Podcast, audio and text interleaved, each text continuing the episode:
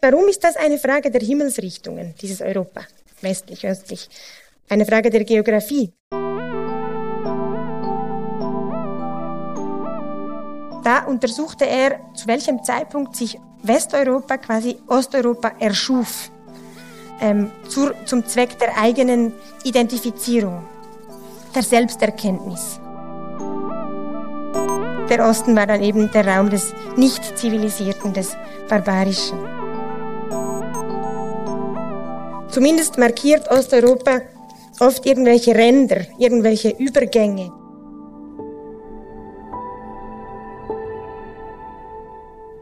Diese Stimme gehört Anna Hodl. Sie lehrt und forscht über slawische Literaturen und Kulturen. Heute vertritt sie die Professur für slawische und allgemeine Literaturwissenschaft an der Universität Basel.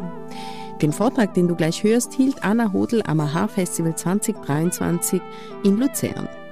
In dieser Episode erfährst du, wie Osteuropa vom Westen erfunden wurde, wie die Geschichten entstanden sind, die wir uns im Westen über den Osten erzählen und wie provisorisch und unsicher alle Grenzen in Europa sind. Viel Spaß mit der Audioversion dieser Lecture.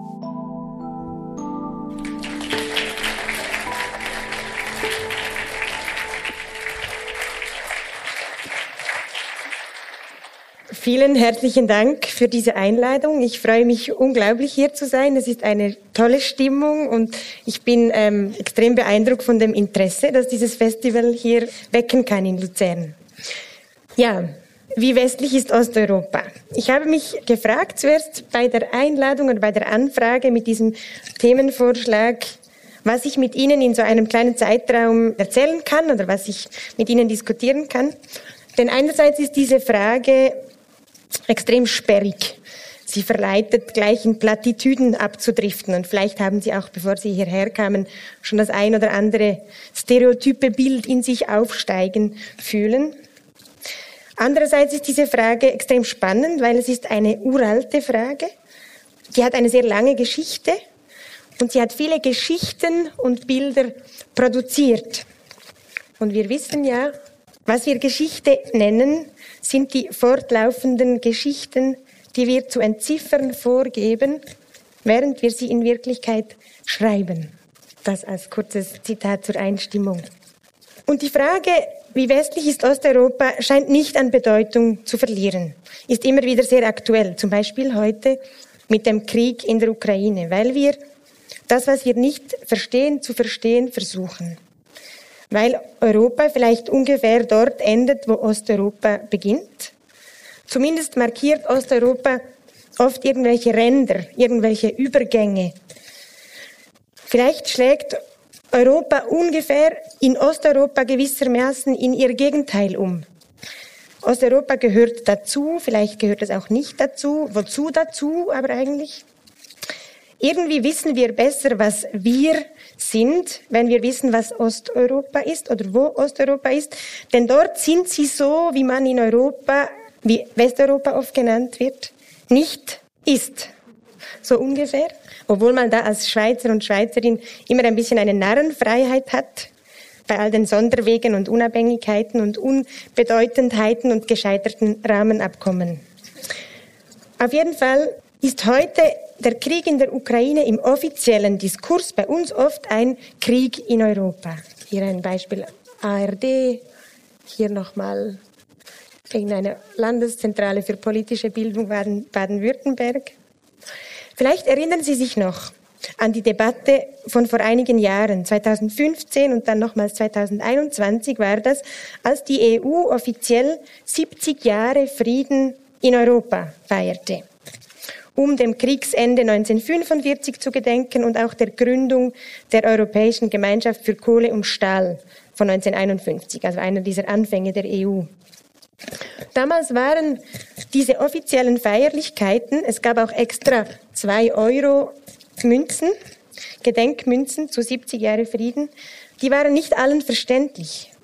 Denn was ist mit den Balkankriegen der 1990er Jahre? Wenn nicht in Europa, wo haben die stattgefunden?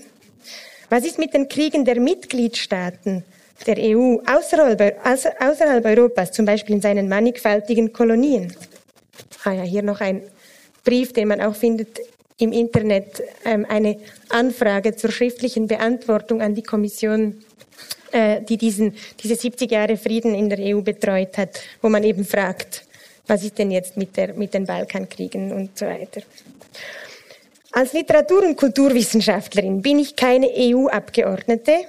Ich kann auch nicht über europäische Werte sprechen oder will das nicht. Ich bin keine Geografin, die die Ausdehnung des europäischen Subkontinents auf seiner eurasischen Platte ausmisst oder Landschaften und Gebirge einordnet.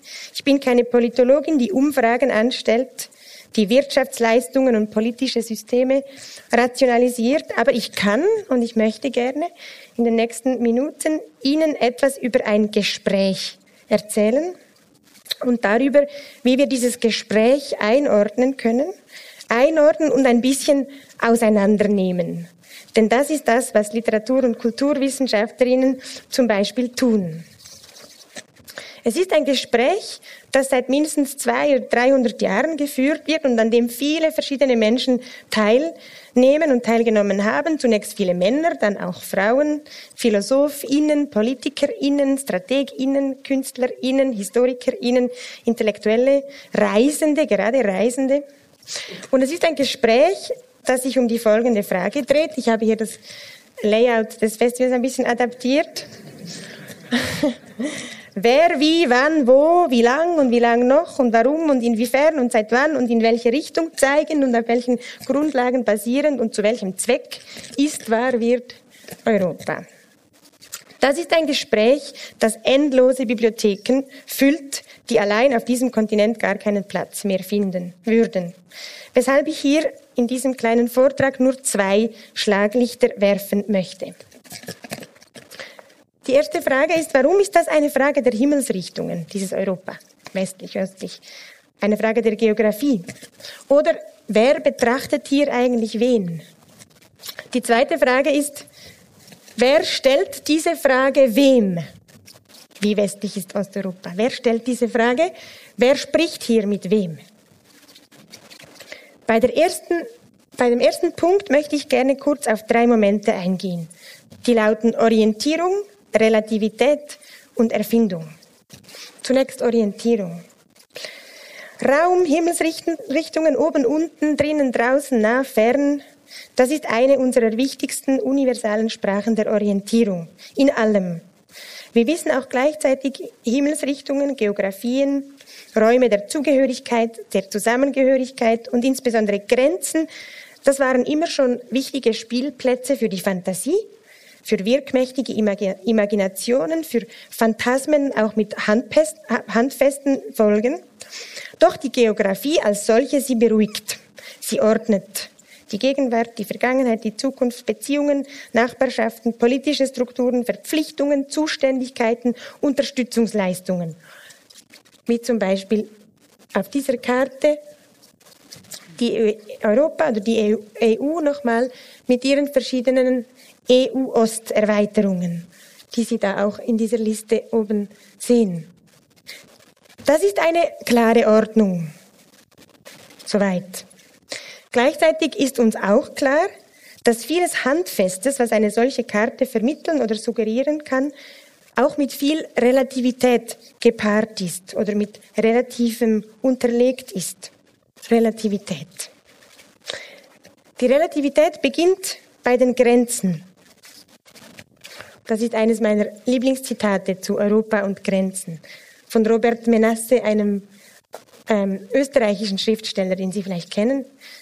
Wenn man auf einer Europakarte alle politischen Grenzen, die es im Lauf der geschriebenen Geschichte je gegeben hat, mit einem schwarzen Stift einzeichnet, dann liegt am Ende über diesem Kontinent ein so engmaschiges schwarzes Netz, dass es fast einer geschlossenen Fläche gleichkommt. Welche schwarze Linie auf dieser schwarzen Fläche kann da augenfällig als natürliche Grenze gelten? Diese Relativität betrifft auch die Namen. Beim Versuch, Osteuropa auf den Mental Maps des europäischen Kontinents zu lokalisieren, wird man schnell mit dem Problem konfrontiert, schreibt hier Benjamin Schenk, Professor für osteuropäische Geschichte, dass die Begriffe Osteuropa, Eastern Europe, l'Europe orientale Europa del Est oder Europa Orientale Восточная Europa, das wäre die russische Variante, dass die in den einzelnen europäischen Sprachen verschieden stark verankert sind und zudem unterschiedliche Räume bezeichnen, unterschiedlich eng umgrenzte Räume bezeichnen. Diese Relativität betrifft natürlich auch so etwas, was die, quasi die Bedeutung Europas betrifft. Also die, zum Beispiel die Europäizität. Was macht Europa euro, europäisch? Hier nur eine Karte, die tatsächlich auf einer Umfrage basiert. Leider ist das ein bisschen eine schlechte Auflösung, entschuldigen Sie. Ähm, da hat man Studierende befragt in Europa, ob sie sich Europa oder wie sehr sie sich Europa zugehörig fühlen. Und da sehen Sie, ist ziemlich selbsterklärend. Vielleicht kennen Sie Hayden White, den berühmten englischen Historiker, der einmal ein Buch schrieb zur Meta-History, in dem er Geschichtsschreibungen als Genres analysiert hat und festgestellt hat, dass diese oft wie Genres der Literatur funktionieren. Manchmal ist Geschichte geschrieben wie eine Tragödie, manchmal wie eine Komödie, manchmal wie ein Roman, manchmal wie eine Ballade. Dieser Hayden White hat eine sehr radikale Meinung zur Relativität von Europa. For Europe has never existed anywhere except in discourse, which is to say, in the talk and writing of visionaries and scoundrels seeking an alibi for a civilization whose principal historical attribute has been an impulsion to universal hegemony and the need to destroy what it cannot dominate, assimilate or consume by right divine. Die Frage ist auch, wer schaut wen an? Von welcher Seite her betrachtet man die Sache? Wer schaut woher und wohin? Da geht es um Blicke, um Wahrnehmungsmuster, um subjektive Perspektiven und nicht um objektive Ordnungen. Die Geografie tut immer so, als wäre sie so objektiv. Aber tatsächlich ist es auch einfach eine Wahrnehmung. Und vielleicht ist es kein Zufall, dass sich gerade in Osteuropa viele Künstlerinnen diese Fragen äh, gestellt haben. Zum Beispiel der postsowjetische, postmoderne Schriftsteller Andrei Bitov hat sich diese Frage einmal so gestellt.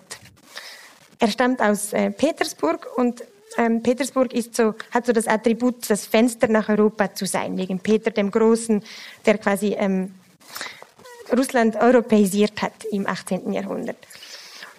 Bitov schreibt, 2003. Ich komme aber, ich komme, ich aber komme aus Petersburg, der europäischsten Stadt Russlands, dem ungetrübtesten Fenster nach Europa. Aber begriffen habe ich es nie. Ist dieses Fenster da, um durch es vom Westen her hineinzuschauen oder vom Westen her hinauszuschauen oder vom Osten her hinauszuschauen? Der jugoslawische avantgardistische Dichter und Künstler Branko Vepolanski sah Europa nicht als Objekt der Betrachtung, sondern als betrachtende Instanz.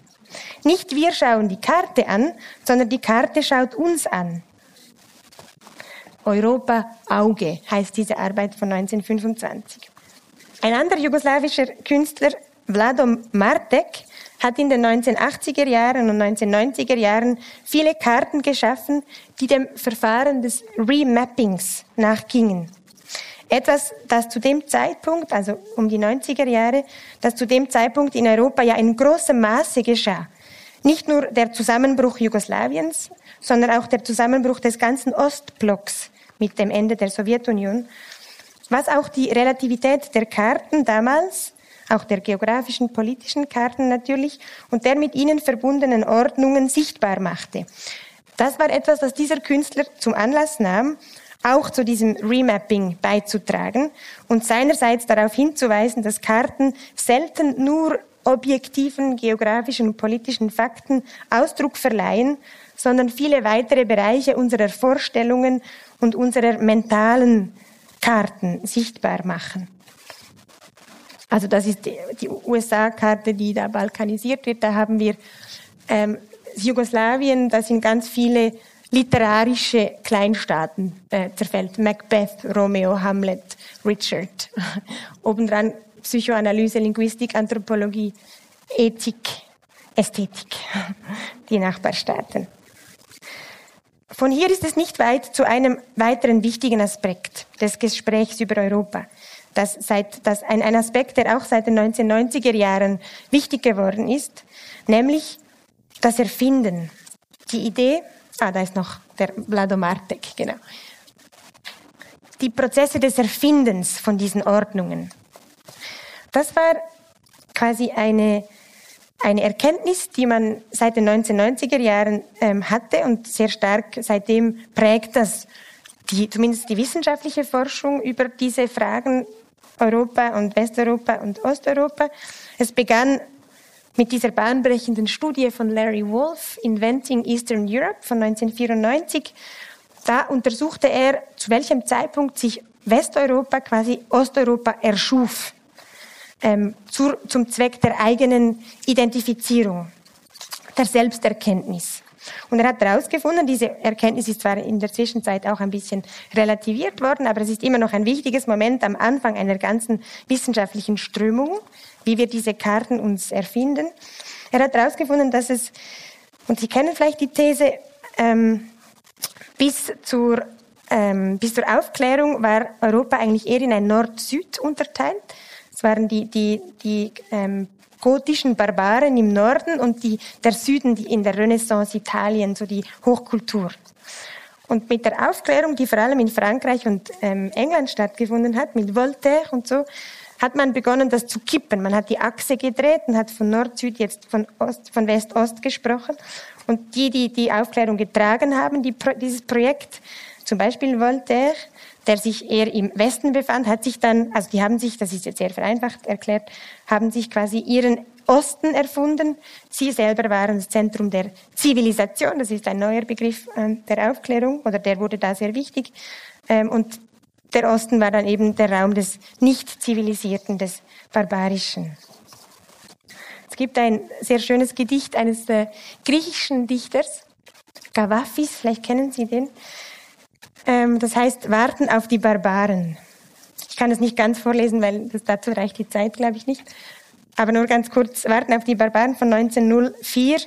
Das reagiert ein bisschen, oder das, das macht ein bisschen das, das äh, sichtbar, was, was dieses er Erfinden von Osteuropa damals ähm, bedeutete, oder vielleicht bedeutet hat, oder wie das wahrgenommen wurde.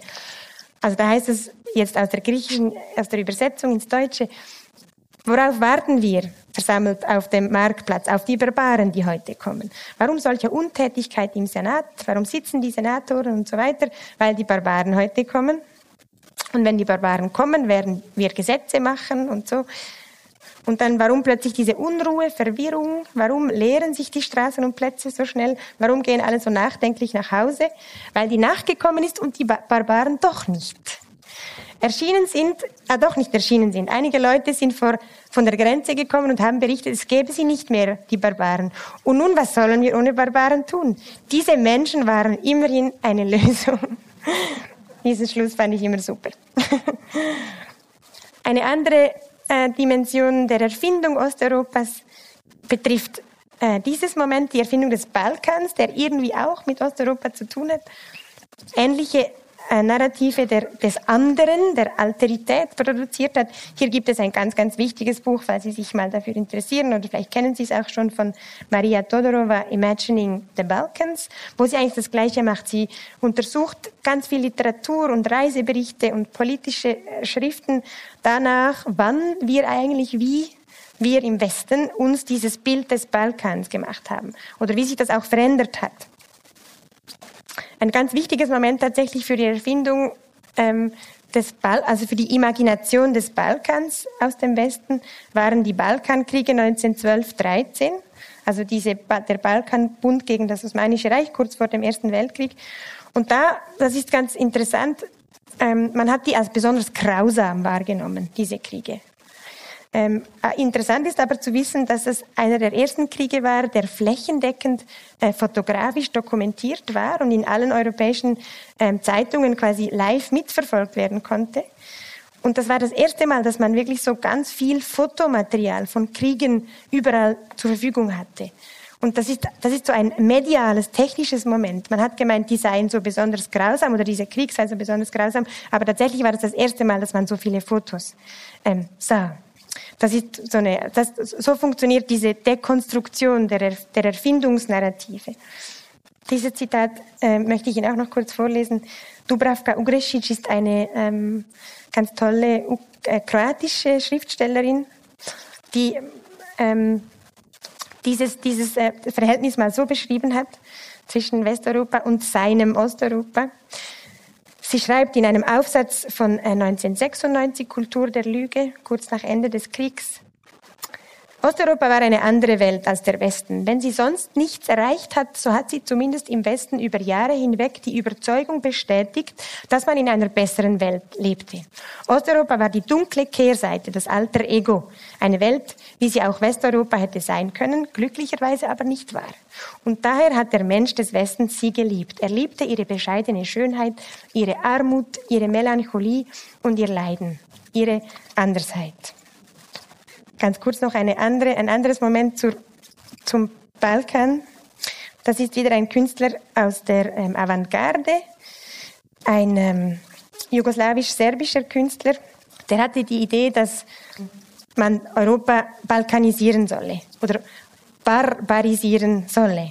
Und er reagierte in dem Moment nicht nur auf den Diskurs der Balkanisierung Europas, der auch in den politischen äh, also im politischen Diskurs wichtig war nach dem Ersten Weltkrieg, nachdem die ganzen europäischen Vielvölkerreiche zerfallen waren und so diese Kleinstaaten und Kleinkonflikte zwischen den einzelnen Staaten ausbrachen, sondern er reagierte auf, auch auf die allgemeine Krise, in der Europa steckte zwischen den Weltkriegen.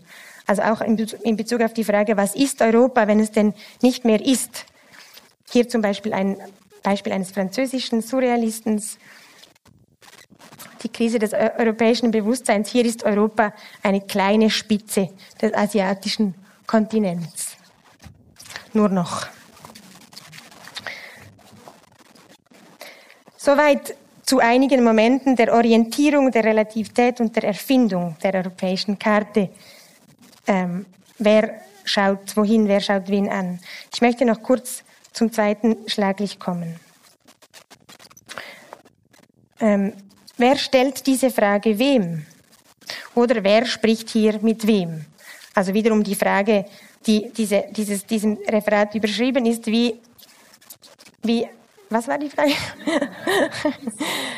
wie westlich ist Osteuropa? Vielen Dank, genau. ähm, ich möchte hier kurz fragen, ist das ein hierarchischer Diskurs? Ist das ein Dialog, diese Frage? Ist, ist, wird die gestellt in, einem, in einer Form des Dialogs oder ist das, ein, ist das ein Monolog? Und dazu möchte ich nochmals zwei literarische Texte ähm, mit Ihnen teilen. Das erste, ich sage gar noch nicht von wem, ist ein, ein kleines Gedicht. Ach Europa. Auch nur dieses kleine gerüttelte Wiesending, Königstochter mit einer panischen Angst vor Stieren. Wer nimmt dir das übel nach all dem? Kriege hatte sie wie andere Leute Erkältungen. Eine Schürze voller Länder über die Ebene geschüttelt. Babel an jedem Grashalm errichtet.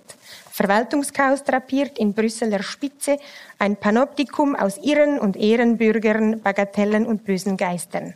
Die Sumpfdotterblume wäre die sichere Wahl, sichere Wahl, doch irgendetwas liegt uns an ihr, Europa, dieser verschreckten Zwergin am Ende der Welt. Wir muntern sie auf und beteuern, dass es einmal gut ausgeht mit ihr. Was denken Sie, ist das ein Text von einer West westeuropäischen oder osteuropäischen Person? Es ist ein Gedicht von Nora Bossong, einer deutschen äh, Gegenwart, Gegenwartsdichterin von 2011. Das ist diese Innenperspektive sozusagen auf Europa. Ja? Es ist zwar das Moment des Ach, Ach, so eine Art ein bisschen ähm, Selbstkritik aber gleichzeitig gibt es ein Wir. Etwas liegt uns, uns an ihr. Wir muntern sie auf. Wir beteuern, dass es einmal gut geht mit ihr. Es ist eine relative Identität zwischen Betrachterin und Gegenstand. Übrigens sind dies, ist dieses Ach Europa eine weit verbreitete rhetorische Figur in der westeuropäischen Selbstbeschreibung oder der der deutschen Selbstbeschreibung. Es gibt von Hans Magnus Enzensberger, von Jürgen Habermas, es gibt einige so Bücher, die heißen Ach, Europa. Ganz kurz zu einem ähm, anderen Text zum Vergleich. Ähm, Ivana Seiko ist eine ähm, kroatische Gegenwartsautorin, Theaterautorin und ähm, Performerin auch. Und sie hat ein Stück geschrieben, ein Theaterstück 2004, das heißt Europa Monolog für Mutter Courage und ihre Kinder. Das ist ein Dialog mit der europäischen Literatur über Europa, natürlich mit Brecht, ja, die Mutter Courage, das Theaterstück von Bertolt Brecht. Auch viele weitere Diskurse sind in diesem Text drin, die das Gespräch von Europa über sich selbst, also die in diesem, diesem Gespräch entnommen sind. Es geht auch viel um Krieg. Aber wenn Sie hier sagen Monolog, ist das irreführend, denn es gibt darin verschiedene Figuren. Es gibt die Mutter, also Mama, Mama, Mutter Courage, die heißt Mama. Dann gibt es äh, Kinder, es gibt einen Oberst und es gibt einen Stier. Das Interessante ist aber, diese, die Figuren, die, also die, die Rede und die Figuren sind nicht eindeutig einander zugeordnet. Es gibt diese Figuren, manchmal tauchen die auf, aber es gibt ganz viel Rede, da weiß man eigentlich gar nicht genau, wer spricht. Es gibt eigentlich kein Wir, sondern es ist eine Art Collage von vielen verschiedenen Diskursen, vielen verschiedenen Sprachen und Stimmen, die sehr widersprüchlich sind. Jede Stimme ist subjektiv und quasi damit auch begrenzt. Diese Mama hat joghurtweiße Brüste und wiegt 100 Kilo und isst ständig Pralinen. Der Stier ist ein aggressiver Hornträger und der Oberst ist stumm, macht aber Kriege am, am Laufmeter. Ähm, und es ist ein Text, der quasi das, äh, das Gespräch von Europa über sich selbst als Monolog, also als wäre es quasi eine Rede, die ein klares Gegenüber hat, äh, darstellt und gleichzeitig aber ähm, zerfällt das in alle, äh, zerfällt das in, in verschiedene Stimmen und in verschiedene Perspektiven, die kaum ein eindeutiges Bild ähm, ähm, erlauben dessen, was Europa ist und die vor allem die Frage stellen, wer spricht hier eigentlich? Ständig weiß man nicht, wer spricht hier eigentlich. Und das ist so eine Art Meta-Kommentar zu diesem Text, den Europa über sich selbst ähm, produziert. Wer spricht eigentlich und wer spricht mit wem? Das sind Dimensionen der Reflexion dieses Gesprächs, ähm, die in, in den osteuropäischen Regionen um das Zentrum herum sehr, sehr wichtig und sehr häufig vorkommen. Und mir scheint mir, dass es ähm, Möglichkeiten der Reflexion gibt von den Rändern her, die im Zentrum, wenn man so, wenn quasi Betrachtung und Betrachter in, in eins fallen, die weniger möglich sind, oder die es so, die es so weniger gibt. Ist es so, dass das Interessanteste in so einem Gespräch, in so einem Diskursfeld an den Rändern passiert?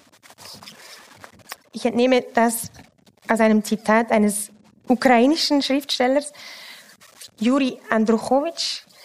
Das Interessanteste ereignet sich an marginalen Orten, an den Rändern und Außenbezirken, an den schmerzenden Nähten, den Ukrainen. Dazu ist zu sagen, dass Krei in den slawischen Sprachen Rand bedeutet und Ukraine heißt eigentlich am Rand.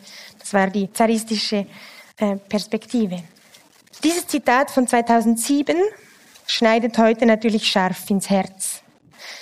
Damals gehörte es zu einer Welle von Europadiskursen und Europadekonstruktionen aus, den, aus dem Osten oder von den Rändern her bei der ersten EU-Osterweiterung.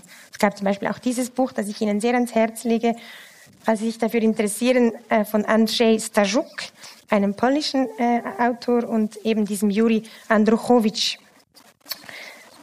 Es ist auch dieses Buch ein weiteres Beispiel einer solchen halben Außenperspektive. Wir sprechen irgendwie mit in diesem Gespräch und gleichzeitig haben wir eine Distanz dazu und schauen von der Seite oder von außen. Und diese, diese Perspektiven können vieles sichtbar machen, wie dieses Gespräch funktioniert, was man sonst vielleicht weniger gut sehen kann. Ich komme zum Schluss. Nochmals zur Ukraine, die nun seit 2022, das ist acht Jahre nach Beginn des Kriegs in diesem Land, offenbar zu Europa gehört, weil der Krieg findet jetzt dort in Europa statt. Heute ist Europa gelähmt. Vielleicht ist das auch ein Grund, weshalb die Geografie im Moment nicht so genau betrachtet wird. Vielleicht wir fallen zurück auf, auf Grundlagen, Ich weiß nicht, wie es Ihnen geht, aber in meinem Berufsfeld geht es viel ums Helfen, um Flüchtlinge, Sprachkurse, Stipendien, unterstützen, zuhören, zuschauen.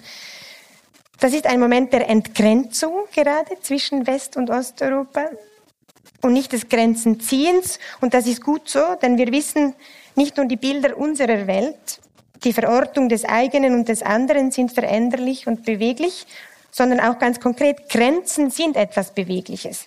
Sie werden ständig verschoben, sie verschwinden, sie werden neu erfunden, neu empfunden. vielleicht kann man diese Chance jetzt nutzen in Europa. Aber man sollte sich davon nicht wegtragen lassen, glaube ich, sondern genau fragen, was wir mit der Geografie alles anstellen können, was wir all, und was sie alles mit uns anstellen kann. In diesen Fragen können wir viel lernen, wenn wir mit Menschen aus unterschiedlichen Regionen in ein Gespräch treten, wenn wir ihre Bilder anschauen und ihre Geschichten, die auch Geschichten über uns sind. Und wenn wir uns fragen, welche Geschichten wir selber erzählen, wenn wir von Europa reden oder solche Frage, Fragen stellen wie westlich ist Osteuropa, wie wir schauen. Dass die Ukraine scheinbar näher an Europa herangerückt ist, ist sicherlich zu begrüßen. Fragen sollten wir uns aber, ist das nachhaltig und was können wir tun, um den Grenzabbau vielleicht weiterhin zu unterstützen? Fragen sollten wir uns vielleicht auch, kann es sein, dass Flüchtlinge aus der Ukraine besser behandelt werden als Flüchtlinge aus anderen Ländern bei uns? ist das so, weil unsere mentalen Karten im Kopf besagen, dass das eben EuropäerInnen sind, im Unterschied zu anderen? Fragen sollten wir uns auch die Grenze, die wir sicherlich zu größtem Recht gegenüber dem russischen Regime verspüren jetzt. Gegen wen richten wir sie genau? Welche Vorurteile, Stereotype aus dem Kalten Krieg, dem Ostblock, der europäischen Aufklärung sogar, werden hier vielleicht aktualisiert. Alle Menschen, die ich kenne aus Russland, sind vor diesem Regime geflohen und leben jetzt in der Schweiz, in Deutschland, in Frankreich, in Estland oder so. Was wird das für Europa bedeuten? Werden dadurch Grenzen verschoben oder neue geschaffen? Das ist mein Schlusswort. Fragen auch Sie, wer betrachtet wen und wer spricht mit wem? Und ich habe auf jeden Fall jetzt mit Ihnen für heute genug gesprochen und ich bedanke mich sehr herzlich für Ihre Aufmerksamkeit.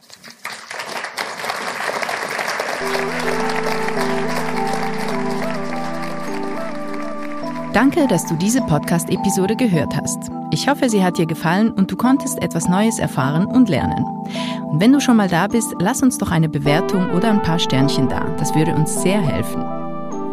Und wenn du mehr Vorträge vom AHA-Festival hören willst, abonniere diesen Podcast und folge uns auf Instagram und Facebook. Auch über Feedback freuen wir uns sehr. Schreib uns eine Mail an am.aha-festival.ch. Aha, ein Podcast für Wissen ist eine Zusammenarbeit von Christoph Fellmann und mir, Anna Matjaschewitsch. Mitproduziert und komponiert hat Nikola Milos Misic.